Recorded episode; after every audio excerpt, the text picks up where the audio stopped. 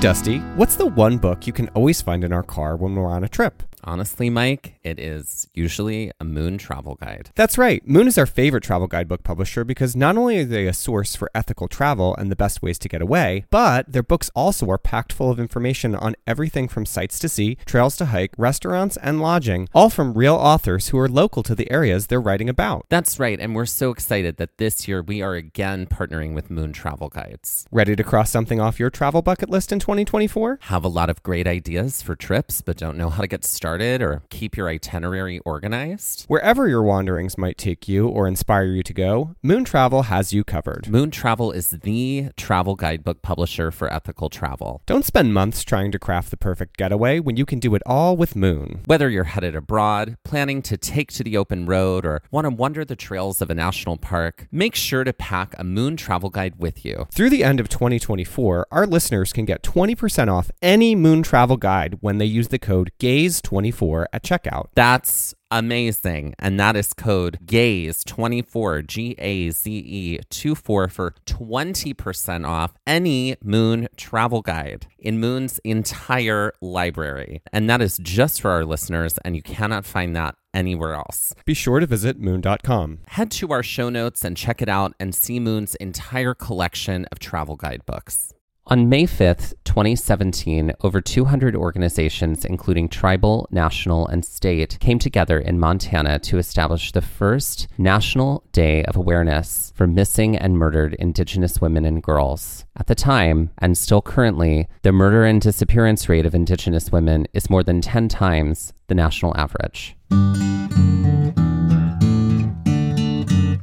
Trigger warning today's Trail Mix episode is about the missing and murdered Indigenous women crisis in America, and will mention topics such as sexual assault, domestic violence, and sex trafficking. All of the information in today's Trail Mix comes from the Coalition to Stop Violence Against Native Women, the National Indigenous Women's Resource Center, and the report Missing and Murdered Indigenous Women and Girls, a snapshot of data from 71 urban cities in the United States, which was prepared by the Urban Indian Health Institute of the Seattle Indian Health Board. Some numbers. In 2016, 5,712 cases of missing and murdered Indigenous women, girls, and two spirits were reported to law enforcement. And as the National Indigenous Women's Resource Center says in their statement about this first National Day of Awareness, quote, these disappearances and murders are connected to crimes of domestic violence, sexual assault, and sex trafficking, end quote. However, of those 5,712 cases, only 116 were logged into the Department of Justice's missing persons database. The CDC reports that murder is the third leading cause of death among American Indian and Alaska Native women, and, quote, that rates of violence on reservations can be up to 10 times higher than the national average, end quote.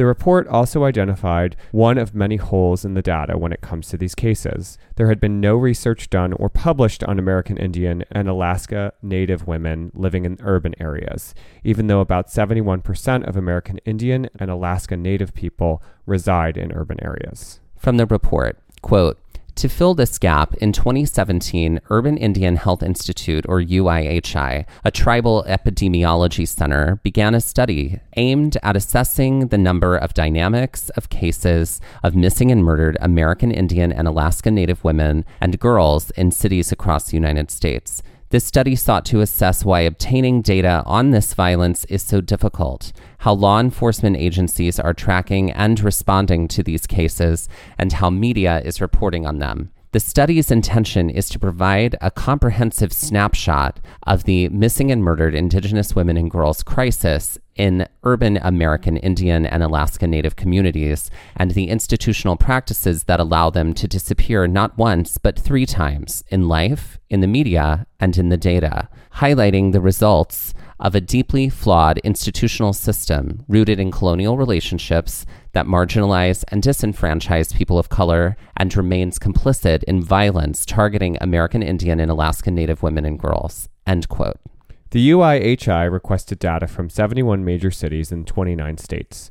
They requested records all the way back from 1900, though the oldest record that was returned was from 1943. The large majority of records they received back were from between 2010 and 2018. Of all the records that were able to be obtained, they were only able to identify 506 cases of missing and murdered Indigenous women, girls, and two spirits in these 71 urban areas. Some more numbers. Of those 506 cases, 128 were cases of missing Indigenous women, 280 were cases of murdered Indigenous women, and 98 were cases with an unknown status. The oldest victim was 83 years old. The youngest was under a year old. 135 of the cases were where victims were 18 years old or younger, and the average age of a victim among these 506 cases was 29 years old. From the report, quote, UIHI identified 96 cases that were tied to broader issues such as domestic violence, sexual assault, police brutality, and lack of safety for sex workers. In this report, domestic violence includes intimate partner violence and family violence. 42, 8% of all cases, were domestic violence related, and 14% of domestic violence fatalities were victims aged 18 and under. Three victims were pregnant at the time of death. At least 25 victims, 6% of all cases, experienced sexual assault at the time of disappearance or death. 18 victims, 4% of all cases, were identified as sex workers or victims of trafficking, and 39% of victims in the sex trade were sexually assaulted at the time of death. For this report, sexual assault is defined as penetrative and non penetrative sexual violence that includes victims who were found murdered and left nude. Eight victims were identified as homeless, six of them were trans women, and seven were victims of police brutality or death in custody. End quote. More from the findings. Quote, UIHI was able to identify the victim's relationship to the perpetrator in 24 cases. Of these, 13 victims were killed by a partner or the partner of an immediate family member. Three were killed by an immediate family member, six were killed by a serial killer, and two were killed by a drug dealer. Of the perpetrators UIHI was able to identify, 83% were male and approximately half were non native. 38 of the perpetrators were convicted, while nine were never charged. Four were acquitted, one had a mistrial, and one died by suicide. Altogether, 28% of these perpetrators were never found guilty or held accountable. An additional 30 alleged perpetrators have pending charges. End quote. Here are the top cities with the highest number of cases Seattle, Washington with 45, Albuquerque, New Mexico with 37, Anchorage, Alaska with 31, Tucson, Arizona with 31, Billings, Montana with 29, Gallup, Minnesota with 25, Tacoma, Washington with 25, Omaha, Nebraska with 24, Salt Lake City, Utah with 24, and San Francisco, California with 17. However, the barriers to obtaining the data through the Freedom of Information Act illuminates the crux of one of the major problems within this crisis. Not only are Indigenous women historically and presently being killed and going missing, there is little and in some cases no documentation. And when there is, it is only in some instances being filed and in even fewer instances being reported. And one of the major problems being racial misclassification. Nine cities told researchers that they were not able to search their databases specifically for American Indian, Native American, or Alaska Native people. Some police departments could not distinguish in their record between a Native American person or someone of Indian American descent. And in many instances, Indigenous people were misclassified as white or not classified at all. From the report, quote, the challenges and barriers in accessing data on this issue from law enforcement severely impede the ability of communities, tribal nations, and policymakers to make informed decisions on how best to address this violence, end quote. There are many factors that contribute to this crisis and the ongoing pattern of violence endured by Indigenous women, girls, and Two Spirits. This includes clarity of jurisdiction among federal, state, county, and tribal governments, and the relationship and communication between these offices, the communication between the FBI with tribal governments, and lack of emergency services, including family services, counseling, and Amber Alerts. The lack of clarity and lack of communication only hurts Indigenous women, girls, and Two Spirits, and continues this cycle of violence and continues to lay the groundwork for this ongoing crisis to grow. From the report, quote, The lack of good data and resulting lack of understanding about the violence perpetrated against urban American Indian and Alaska Native women and girls is appalling and adds to the historical and ongoing trauma American Indian and Alaska Native people have experienced for generations. But the resilience of American Indian and Alaska Native women and girls has sustained our communities for generation after generation. As the life bearers of our communities, they have been integral to holding strong our cultural and traditional practices, bringing to light the stories of these women through data is an integral part of moving toward meaningful changes that ends this epidemic of violence. UIHI is taking huge steps to decolonize data